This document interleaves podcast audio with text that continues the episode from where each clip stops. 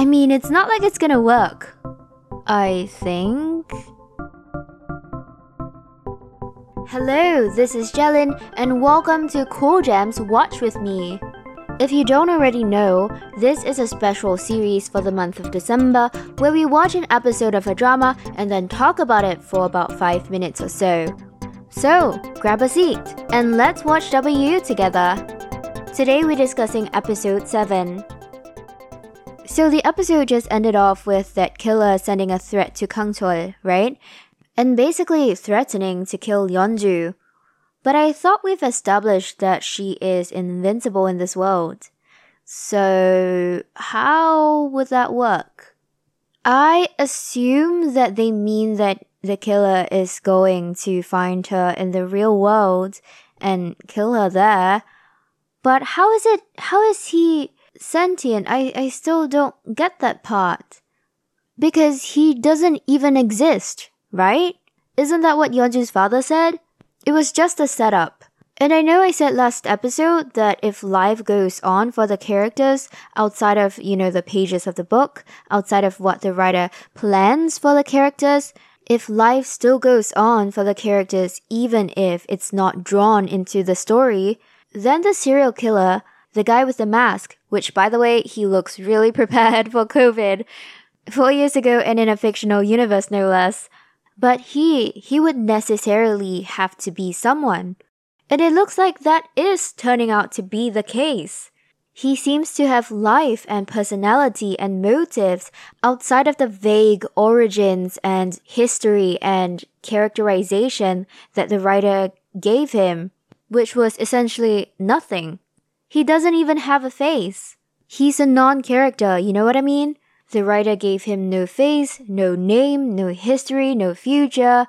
That's why the W team, Kang Chul's broadcasting investigation team, had zero leads on this guy even after 10 years. Because he doesn't actually exist, according to the writer. But it looks like this serial killer character has somehow managed to form his own life outside of what the writer designed for him and beyond that, he's animate, he's sentient, and he has somehow developed some sort of power or something. I mean, we saw last episode, right? He made it to the real world. So that's one thing in itself. And I guess I can sort of see how he might have become aware and so made it into the real world. Perhaps he started wondering why he doesn't have a name, why he doesn't have a face when everyone in this world has one, why he doesn't have anything really, why he had to kill a whole family with no motive and then suddenly disappear forever. Maybe asking himself these questions made him gain awareness. And upon gaining awareness, maybe the portal showed up for him too. And that's how he got through into the real world. That's a possibility. I can even understand why he wants to kill Kang Chul and now Yeonju, because that's what he was created for. That's his purpose in this universe. We know he's not a fleshed out character. He has pretty much nothing, but the one thing he was given was the direction and the desire to get rid of Kang Chul's family. That's his only setup. Perhaps that's the only thing he knows. So I can see why he is still pursuing that. What I don't understand is how he has this power. How was he able to get the words to appear in front of Kang Chul?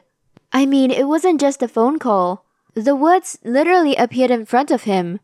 I thought at first it was Yeonju's father, Maybe he realized that his daughter was back into the manhwa universe and now married. And we know that he doesn't approve of this relationship because he doesn't like his daughter going in there. So I thought maybe he got angry and started writing those words on his tablet. Because he has power, he can make things appear and disappear. We know that. He is the writer. So I thought it was the father. But it turned out to be the killer? What? How is the killer able to do that?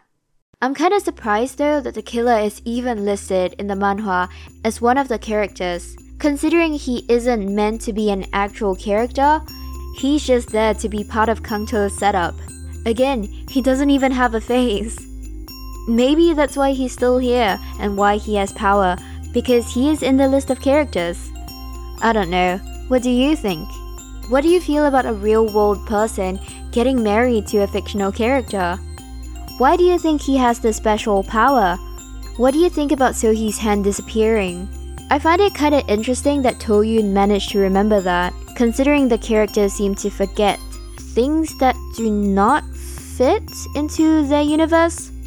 Is he gaining awareness too? Let me know what you think, and I'll see you tomorrow. Thanks for watching with me.